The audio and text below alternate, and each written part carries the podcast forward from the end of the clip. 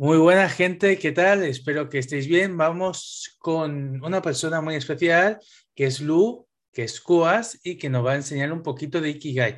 En estas conversaciones eh, lo puedes escuchar vía podcast o en las redes sociales, IGTV, Facebook, donde esté colgado. Si tienes dudas o comentarios, pues los pones.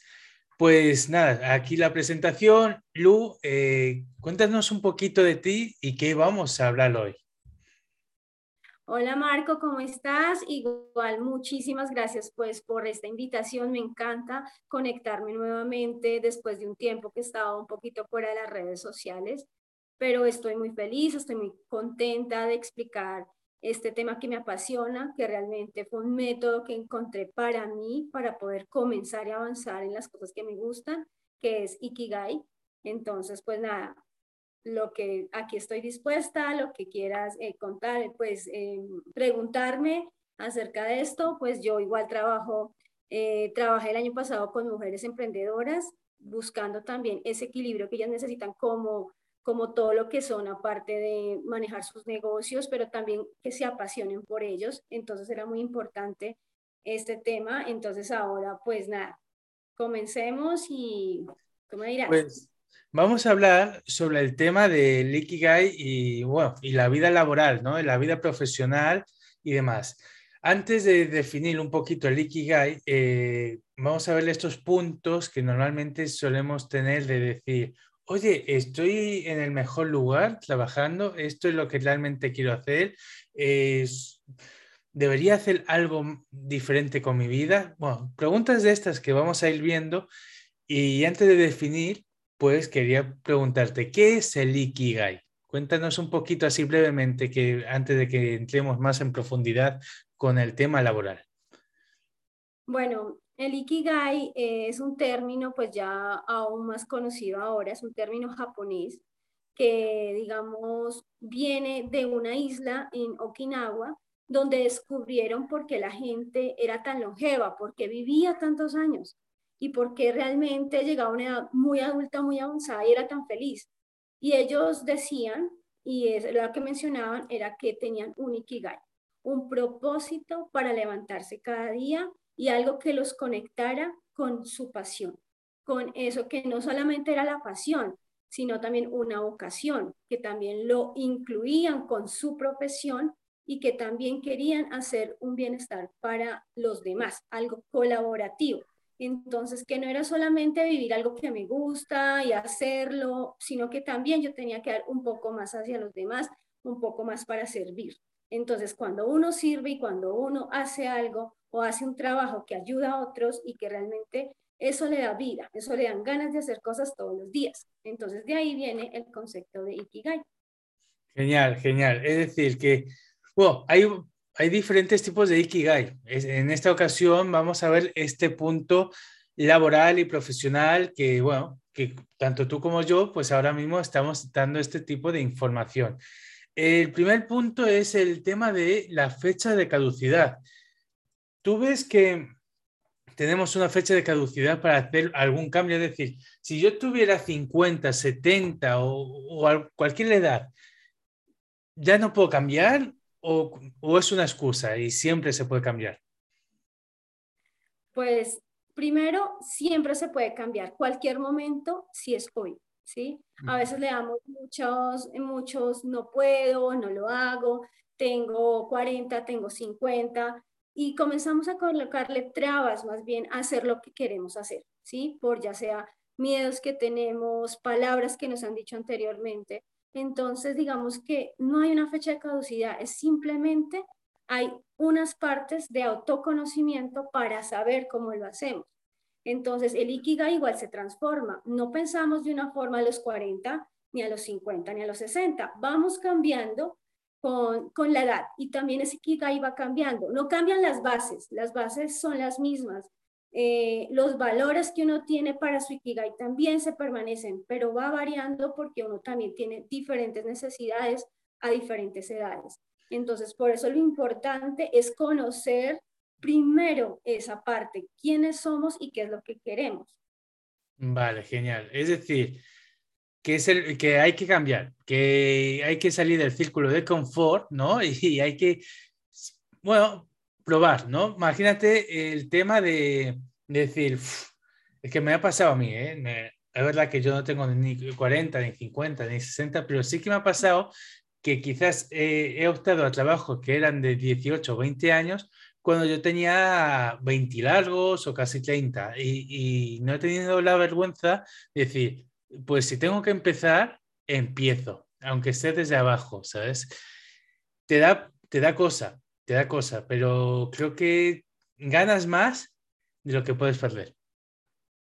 Sí, y Marco, todo, hay, una, hay una cosa, una frase que dicen, todo lo nuevo da miedo y todo lo que está fuera de nuestra zona de confort va a dar miedo, pero realmente si no nos atrevemos a hacerlo y si no nos atrevemos a escucharnos también a nosotros mismos, terminamos viviendo una vida a la cual nos han dicho, no sabemos si fue la que nos dijo nuestros padres, la que vemos en nuestro círculo más cercano, y terminamos complaciendo a todos y pasando en un tiempo, en el final de nuestra vida, eh, ¿Qué hubiera sido? ¿No? En plan, ¿qué, hubiera sido si, o qué hubiera pasado si eh, esa, ay, no, no, no, no, eso no, eso por lo menos no es para mí, eso no es para mí. Y yo creo que por eso el impulso de cualquier método, ¿no? Porque hay diferentes métodos, pero el Ikigai despertó en mí un estado de urgencia, ¿no? Porque realmente uno piensa que la vida es muy larga, ¿no? Es extensa y todo lo puedes hacer, pero no. Realmente yo pienso que hay una primera parte que le llamo improvisación y es todo que llamamos eh, adolescencia, a los 20 años, todo esto, y llegamos a una parte donde, wow, ya llegamos a esta edad, pero ya no podemos improvisar tanto. Entonces, para no improvisar, hay que saber a dónde vamos, porque si no nos vamos a seguir equivocando y, y, vamos a dejar de hacer las cosas que realmente sí queríamos hacer. Entonces, por eso es muy importante ir hacia ese camino.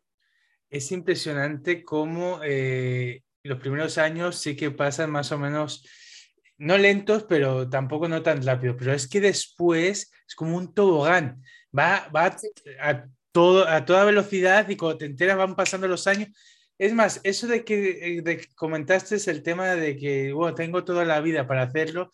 Yo tengo otra mentalidad desde hace unos cuantos años que es, no me va a dar la vida para hacer tantas cosas, ¿sabes? Entonces es como, yo quiero hacer esto, esto y esto y esto. Voy a ser capaz.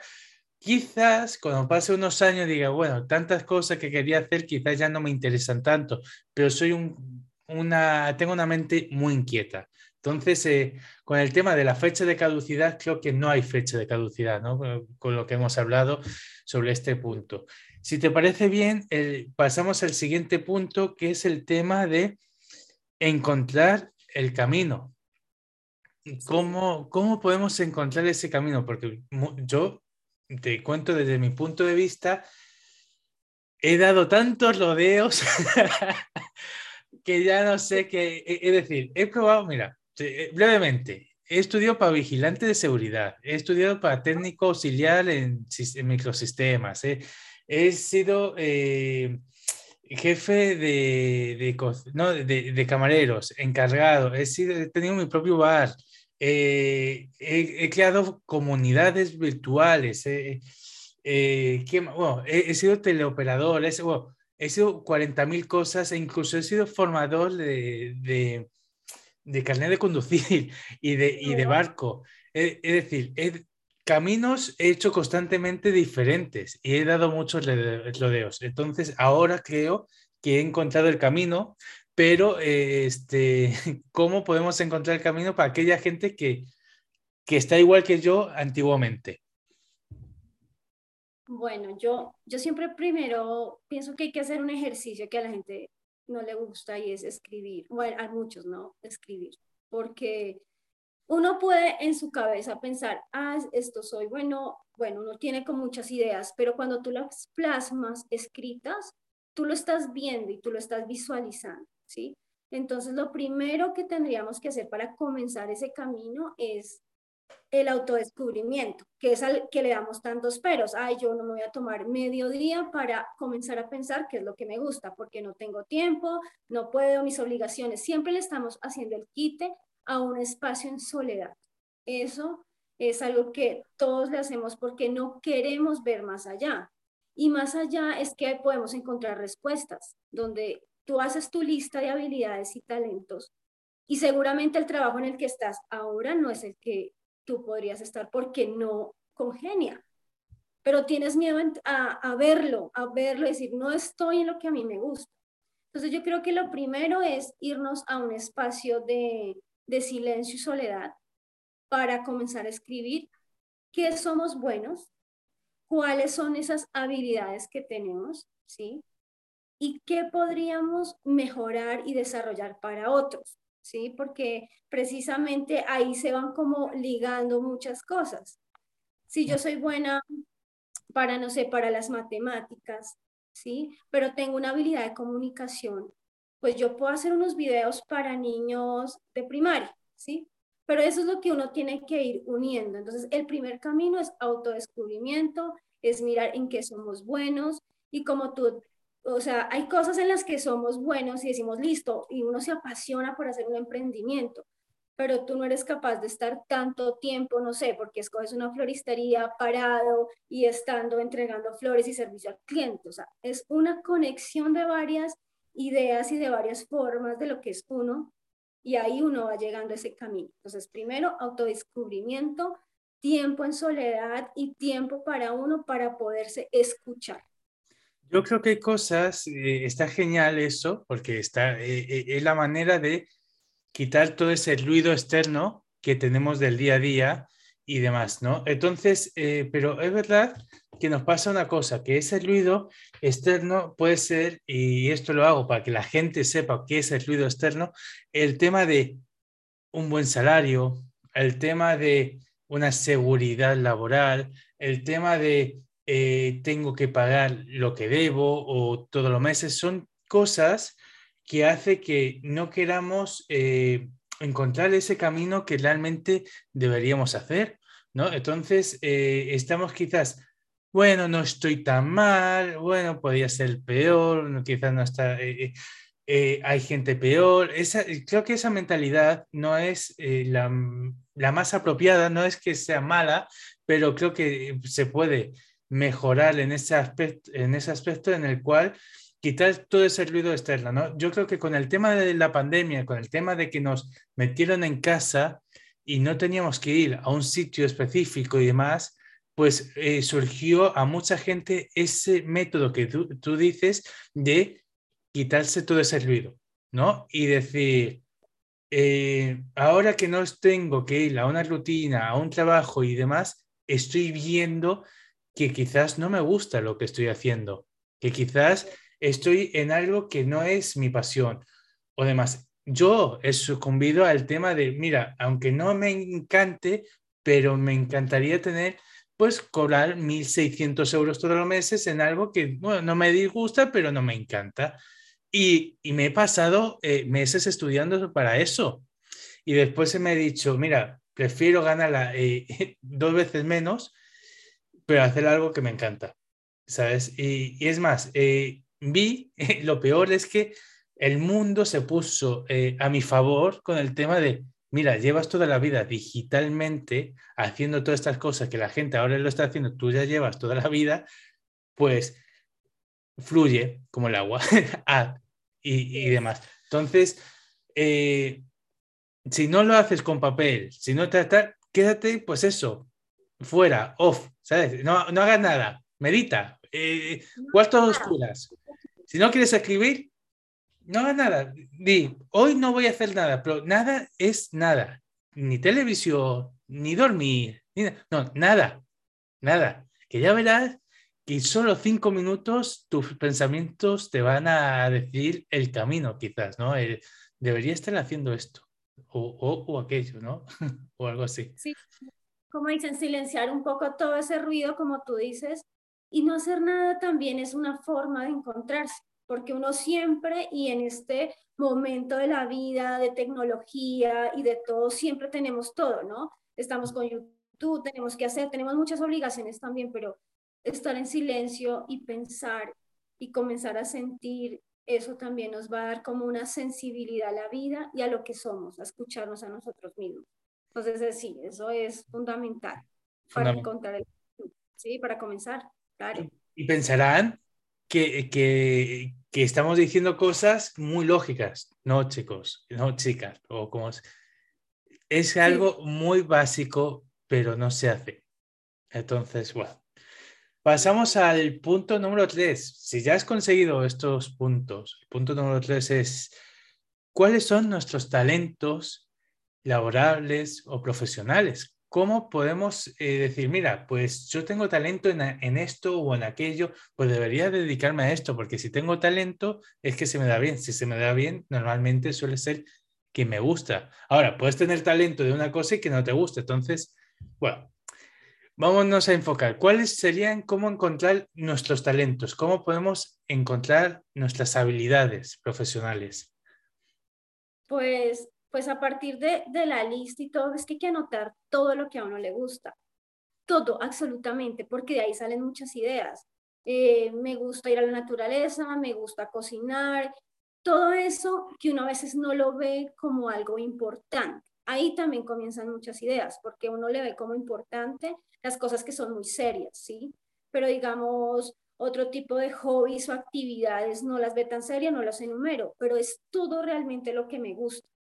Eso es, digamos, que una primera parte para encontrar esas habilidades y para comenzar, porque yo llamo que uno tiene que hacer los 30 minutos de felicidad cuando uno está, de pronto vamos a colocar este ejemplo, en un trabajo en el que, bueno, listo, yo ya descubrí que pues sí lo estoy haciendo por la parte económica, pero yo quiero ir comenzando sobre este camino porque, ejemplo, me fascinan, eh, quiero ser veterinaria porque amo los animales, ¿cómo voy a comenzar a irme por este camino?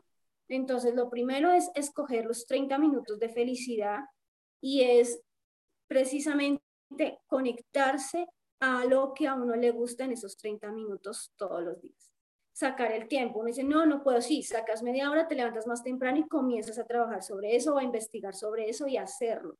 Y eso te va dando todos los días una satisfacción interna de que cada vez vas a poder hacerlo. O lo que tú dices, ya no decir, no me quiero ganar tanto, quiero ganarme la mitad, pero seguir haciendo mis proyectos y sé que me van a dar fruto porque finalmente cuando uno hace uno lo que le gusta, aunque sea lenta la curva porque es de paciencia, se va a dar. Se va a dar porque uno está fluyendo, uno está en ese talento y se van a dar las cosas. Y precisamente es lenta porque estamos en la búsqueda también de cómo es un mejor método, cómo hacerlo bien. Entonces, lo que pasa es que estamos en un, en un momento de la inmediatez y, la, y que todo tiene que ser rápido y ya, pero la vida no es la vida tiene un proceso. Entonces, también en el momento que tú piensas que ya encontraste lo que a ti te apasiona y lo que te gusta, no tienes que desbordarte a dejar tu trabajo si es en el que no estás, pero sí utilizar algunas horas, decirle, no sé, no a Netflix, no a Facebook, no a algunas cosas y dedicarte esas horas a enfocarte a estudiar eso y hacerlo para que se vuelva realidad. Entonces, yo creo que ese es el primer paso para ir descubriendo y para ir buscando esa, esa, mm, esa maravilloso de la vida y es hacer lo que no le gusta, pero ser apasionado, ser como que, ay, qué chévere que me va a levantar a hacer esto. Y yo creo que es como lo bonito de estar vivos, de estar precisamente en esta experiencia de vida. A mí me ha pasado que yo he hecho esas cosas, ¿no? Sobre todo cuando tenía 15, 18 años, ¿no? E hice el tema de qué se me da bien, ¿no? Eh, no, no qué se me da bien, qué es lo que me gusta hacer que eso es la cosa diferente. Una cosa es qué se me da bien y otra es qué me gusta hacer. Porque eh, yo descubrí esa diferencia eh, de la peor manera, o de la, no de la peor, pero de la manera más realista, ¿no? Que a mí me gustaba mucho dibujar, ¿no? Yo, sabes que soy muy fan de, de lo japonés, entonces dibujaba manga y anime, ¿no? Que va haciendo lo mismo. Bueno, lo mismo perdonadme, tal, no, tal. Pero la cuestión es el tema que dije, bueno, pues eh, voy a crear manga, voy a dibujar, voy a aprender y demás. Total, me gusta dibujar. dibujaba desde que era muy chico. Eh, entonces fui a un, a un, un, convento, te iba a decir, a una convención de editores eh, de, aquí en España, en, en, Lérida, creo que era, Girona, Girona. Entonces eh, vi ahí grandes talentos, pero gente que publicaba cómics en, en editoriales muy potentes, bueno, de, las mejores de España, como Norma y, otras, ¿no? Y, me, y, escuché cosas, tuve la oportunidad, era el más chiquito de todos. Y vi y vi el tema de que, que se tiraban horas y horas dibujando y que encima no ganaban casi. Y encima tenían mucho talento. Entonces eh, me dije, yo no tengo este talento y no sé si me sale rentable meter todo este talento y hacerlo mi profesión porque no, no se va a dar. Y entonces ahí supe que ahí por ahí no podía tirar bien, porque no, no me encantaba tanto para dedicarle ese tiempo y descubrí que no, que no. Es más, perdí el tren para volver a casa y dije, ya con esto es otra gota que colma el vaso, ¿no? Pero sí que había una cosa que fue el tema de, de las de, de, lo digital, que fue el, el ayudar a la gente digitalmente, el poder crear, el poder investigar y demás. Y, y supe que ahí no había tanta gente como en, en otras cosas. Y dije, mira, pues esto, cuando me aburro, es lo que hago, pues imagínate si al día de mañana me pagan por esto, ¿no? Que una cosa, hay un dicho que dice, eh, trabaja en aquello que te gusta y, y, que, y que lo hicieras sin que te pagaran. Pues eso es lo que hago yo, ¿no? Pero es verdad que le tengo que poner un precio, porque si no, yo le digo a mi casero, oye, que estoy haciendo lo que me gusta, no, no me cobles, ¿no? Pero él insiste en cobrar. ¿sabes? Entonces yo tengo que correr también. Pero bueno, este es mi puntito de, de reflexión para, para este tema. No, y me gusta que lo tocas, eh, Marco, porque el Ikigai también tiene que ver con esa parte económica. O sea, eh, precisamente es que no vamos a estar eh, completamente satisfechos si tampoco estamos recibiendo de todo ese trabajo, ese impulso, estamos muy apasionados, tenemos un emprendimiento muy chévere, pero si tampoco lo vemos remunerado de cierta forma económicamente, también vamos a estar, eh, digamos, muy insatisfechos. Entonces, por eso el Ikigai trata de mezclar diferentes eh, conocimientos y diferentes cosas para que se dé un equilibrio, digámoslo así, en todas las partes. Necesitamos que lo que hagamos se vea valorizado y por eso ahí también van, se va a ver remunerado y vamos a vernos beneficiados pues también económicamente, que es digamos que la idea. Pues hablando de esto, de, lo económico, creo que es genial para pasar al cuarto punto, que es cuando dar el paso de tu trabajo en el que estás ahora o de tu forma, imagínate que también puede ser un ama de casa, un amo de casa que, y, demás, y decir, oye, ¿cuándo puedo dar el paso? Vale, de, de, de una cosa a tu trabajo de, de, ensueño, este trabajo que hemos estado hablando en los anteriores puntos y demás. ¿Cuándo dar el paso? ¿Qué, qué me aconsejas aquí?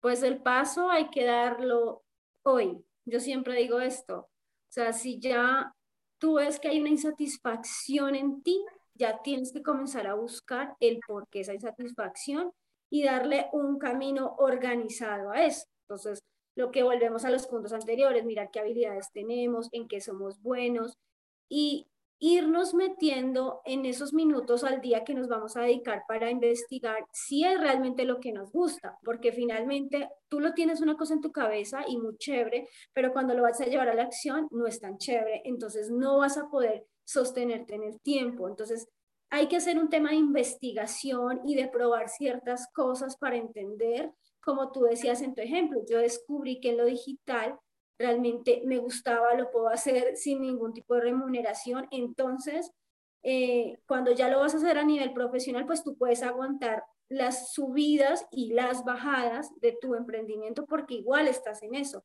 Entonces, digamos que es una parte muy importante, eh, conocerse, saber cómo vamos a comenzar, eh, tomar tiempo para comenzar a investigar y, y hacerlo ya porque no podemos seguir aplazando, ay, bueno, el otro mes, entonces hasta que salga este trabajo sí lo voy a hacer, pero se va pasando el tiempo. Y, sí, pues, totalmente. es más, yo pienso que también en, el enfoque de, imagínate que tú estás trabajando, bueno, mira, voy a poner mi ejemplo. Yo estaba trabajando de camarero, entonces la verdad que tenía buenos compañeros de trabajo y otros no tanto, porque sabes que cuando es una plantilla grande, pues siempre puede haber pequeñas envidias, enemistades o grandes amistades. Hay gente que hoy en día sigo hablando con ellos, pero bueno, era hostelería. La hostelería pues quema mucho, ¿no? Hay gente que le encantará y demás. En mi caso no era así, no tanto, ¿vale? Y yo desde el primer momento que dije, quiero emprender nuevamente, pero en este caso eh, digitalmente y con esto del marketing, me dije, eh, si fuera por mí, emprendía ya, ¿no? Pero me dijeron, no, párate, párate y piense. Dije, vale, me paro, me paro, me paro, pienso. Y me dije, este, bueno, tengo que conseguir que si yo estoy ganando X dinero aquí, imagínate, si yo le gano mil, por lo menos tengo que empezar a conseguirle en el otro, pues 600, 700. No, no te digo que lo iguales, sino que por lo menos tal, para que puedas dejar uno para empezar con otro. En ese momento en el que estás haciendo uno con otro, es uno de los momentos quizás más duros que puedas tener, porque eh, se te va a poner a prueba, se te va a poner que dices, si realmente te gusta, eh, dejarás quizás un poquito eh, de cuidar los otros aspectos de Ikigai, los otros aspectos de tu vida para poder sacar eso adelante. Y es complicado porque no siempre sale bien. No, seamos sinceros, no porque le trabajes más duro vayas a tener éxito. La vida eh, hay muchos factores, pero te aseguro que vas a tener más éxito que aquel que no lo intenta. Entonces, eh, ese, ese momento que compaginas uno con otro eh, puede ser un año, puede ser seis meses, puede ser más, dependiendo de la implicación, dependiendo del sector y dependiendo de miles de factores. Pero ni se te ocurra, bueno, puedes hacer lo que quieras, pero ni se te ocurra en el tema de mañana empiezo en, mi emprendimiento y ya dejo todo. Muy pocas veces va a salir bien, quizás un 1% de 100, del 100%, pero te aseguro que si lo haces de esta manera, que es la manera más segura, te vas a ver que te exiges más que nunca y cuando, le, cuando te dejes el otro trabajo, te vas a ir exigiendo porque ya tienes ese, esa rutina y vas a tener más, más éxito que aquel que empieza desde cero y, ha dejado el trabajo desde, desde ya, ¿sabes? ¿Por qué? Porque estás muy arriba, ya mm, te has exigido, has sacado, te has pulido, ¿sabes? Como mejor dicho. Y has aprendido también otras habilidades dentro en tu anterior trabajo que te da de todos modos más herramientas para el que tienes. O sea, para el que estás comenzando, para el que es tuyo. O sea, si tú te aguantaste, tuviste la disciplina de estar en un trabajo que pues realmente no te gustaba o no te apasionaba tanto y aguantaste, pues imagínate cuando ya tú le des toda la energía y la gasolina al tuyo. Pues ya has cogido ciertas herramientas de fortaleza, de, de, de seguir adelante, que dices, no, yo sigo. Y, y, ya cuando tú ves que tu, tu otro vehículo está ya generando ciertas cosas, pues tú vas a ir buscando cómo disminuir tiempo en el otro o cómo lo vas, pero poco a poco, porque es muy, es muy difícil eh, si, si vas a cambiar tan trascendentalmente, por lo menos haber ahorrado una gran parte de dinero para tener una base de capital al comienzo de ese emprendimiento, porque si no, eh, pasa con muchos emprendimientos que la gasolina se acaba muy rápido y, y cuesta, porque entonces uno termina diciendo, yo no servía para esto, se termina frustrando más y no, no es la idea. Entonces, digamos que esos son pasitos, Me, ha pasado, me ha pasado eh, a mí también el tema de eh, meterle gasolina a, un tubo eh, desde el principio y no llegar ni a la primera parada. Entonces, es verdad que, que la experiencia es un claro. Entonces, yo me he ido moldeando a lo largo de, los años. Entonces, eh, está el tema de, de ser más, eh, más diésel, ¿no? Como digo, consume menos, todo lo posible. No es llegar al primero, es disfrutar del camino y llegar más lejos. Entonces, eh, es complicado porque va a llegar un momento en el que donde te paraste, eh, quizás eh, llegas a la primera semana y te paraste ahí, pero con la otra manera llegas, llegado un mes o dos meses y notarás que vas muy sobrado, ¿sabes? Que, que dices, coño, puedo llegar mucho más lejos y te vas a sorprender. Y eso es lo más bonito, que te vas a sorprender y vas a decir, ¿qué cambio? Y, y dices, si he llegado hasta aquí, ¿hasta dónde puedo llegar? Pues voy a ir tal. Y, y te digo una cosa, si no tienes límites, vas a llegar donde tú te propongas. Donde quieras. Y no es una competencia tampoco, eso nos pasa mucho, porque estamos como en una competencia de ver a otros que sí puede, que este eh, ya tiene todo, mejor dicho, vende por el mundo. Y pues realmente no, es, es tu camino, no te compares con nadie, es tu camino, es tu propia forma de hacer las cosas. Y al no compararse también uno va más tranquilo, porque cuando uno se compara, creo que quiere ir rápido, veloz, y está bien estar veloz y en la urgencia, pero eh, sin una exigencia demasiado alta, sino lo que a uno le gusta, haciendo y disfrutando también de su emprendimiento y lo que tú decías, porque uno comienza muy fuerte y si se va desgastando, después ya no, no sientes como esa llama y que qué chévere levantarme, si no estás ahí como, no, entonces disfrutar el camino creo que es muy importante. Porque es tu camino, es tu camino, no es el camino de nadie más, es tu camino. Entonces disfrútalo y ya es lo tuyo. Ahora, ya que estamos con este, imagínate que ya has pasado todas las etapas anteriores que te hemos comentado y ya tienes ese trabajo, en ese emprendimiento, ese trabajo donde tanto te gusta con tus habilidades que te, que te gustan hacer y, y con ese trabajo en el que, ni, que, que lo harías gratis, pero que dices que tienes que trabajar y demás. Hay un problema que poca gente habla de esto, que es el tema de el equilibrio de ese trabajo soñado, porque muchas veces eh, venimos de que nos hemos quemado de un trabajo con otro y decimos, bueno, me sigo quemando y y hay que saber hacer un equilibrio de decir, eh, pues no, no, eh, tengo que tener un horario aunque me guste. O sea, yo podría seguir, sí, podría seguir, pero hay que ser más saludable con uno mismo, ¿no?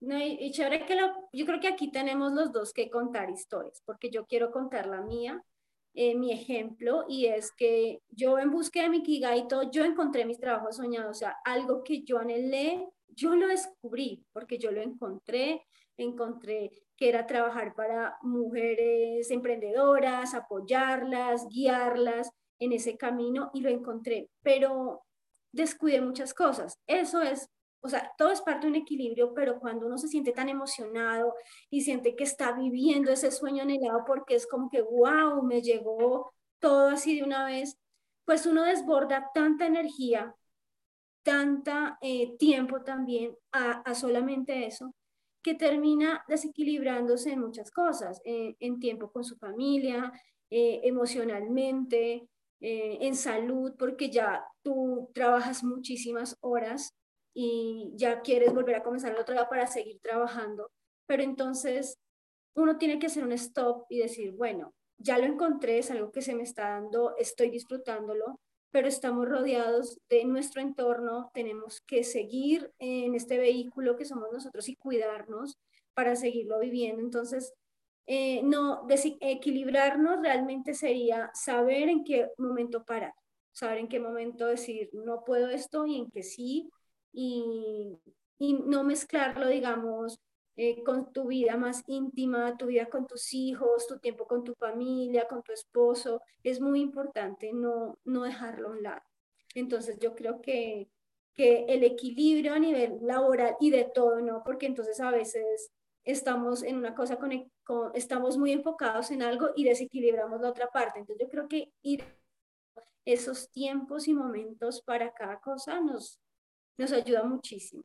Claro, porque hay un tema en el que yo tengo a veces este tipo de pensamientos, como otra gente que me imagino que lo tendrá, que es el tema de estoy trabajando en lo que me gusta, eh, no debería permitirme el placer de eh, parar, porque si estoy haciendo lo que me gusta, debería dedicarme más tiempo para, como que la exigencia que se tenía antes, eh, trabajando para otro, trabajando en una cosa que no sé, que no, te exiges eso mismo, pero en tu, en tu, en tu día a día, ¿no? Y a veces hacemos de más porque no tenemos un horario, no tenemos, porque hacemos tal, hacemos lo que es lo nuestro y, y pasa que no sabemos cuándo parar, no sabemos cómo parar porque decimos, ya que estamos haciendo lo que nos gusta, pues no paremos, ¿sabes? Eh, tenemos este, este hándicap, ¿no? Pues no. Sí.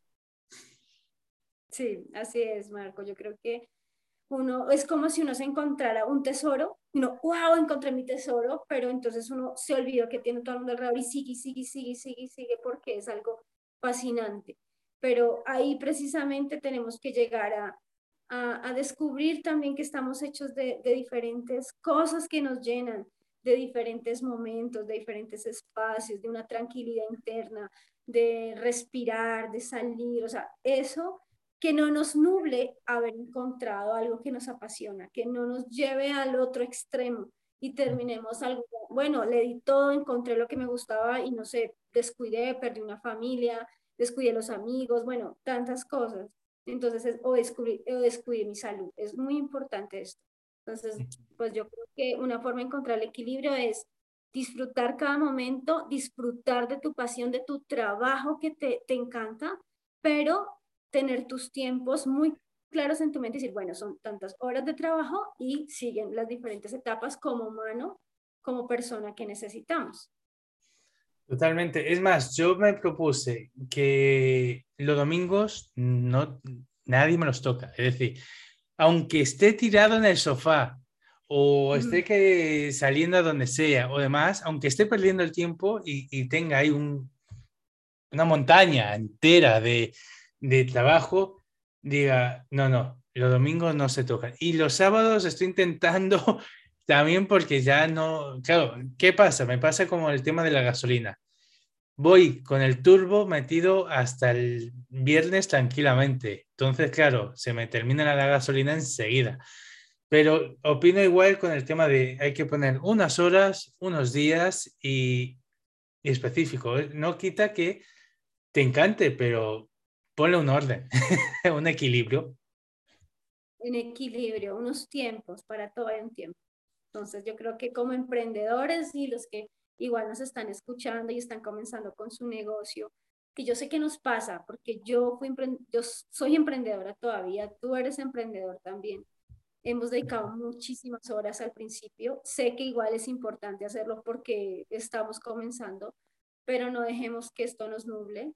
Hagamos otras actividades también, incluyamos hobbies a, esas, a, esa, a esa vida también, porque eso nos dinamiza, nos da creatividad, nos ayuda mucho más a, a tener más ideas para nuestro negocio. No dejemos esas cosas que nos fascinan de hacer y que aunque veamos sencillas, es mejor hacerlas para poder tener una mente más clara, para, para estar creativos todo el tiempo y sobre todo felices y satisfechos. Pues hasta aquí el, este especial, podcast, vídeo, como quieran llamarse. Espero que os haya gustado. Dar las gracias a Lupo es la invitada y, aportar ese conocimiento tan bonito y tan necesario que necesitamos hoy en día. Eh, yo me voy a despedir, pero antes eh, decir que si te ha gustado esto o si quieres que se hable en algo específico, simplemente coméntalo. Yo me despido hasta aquí, soy Marco Bención, dejo a Lu que despida el programa. Bueno, igual Marco, gracias por esta invitación. Gracias a todos igual los que nos escuchan. Ya saben que igual nos pueden seguir en las redes. Yo estoy como Lubando Coach y Marco está como Marco Bención. Bueno, entonces nos encuentran en las redes y siempre estamos listos para escucharlos y bueno, muchísimas gracias. Hasta pronto. Bye bye, chicos.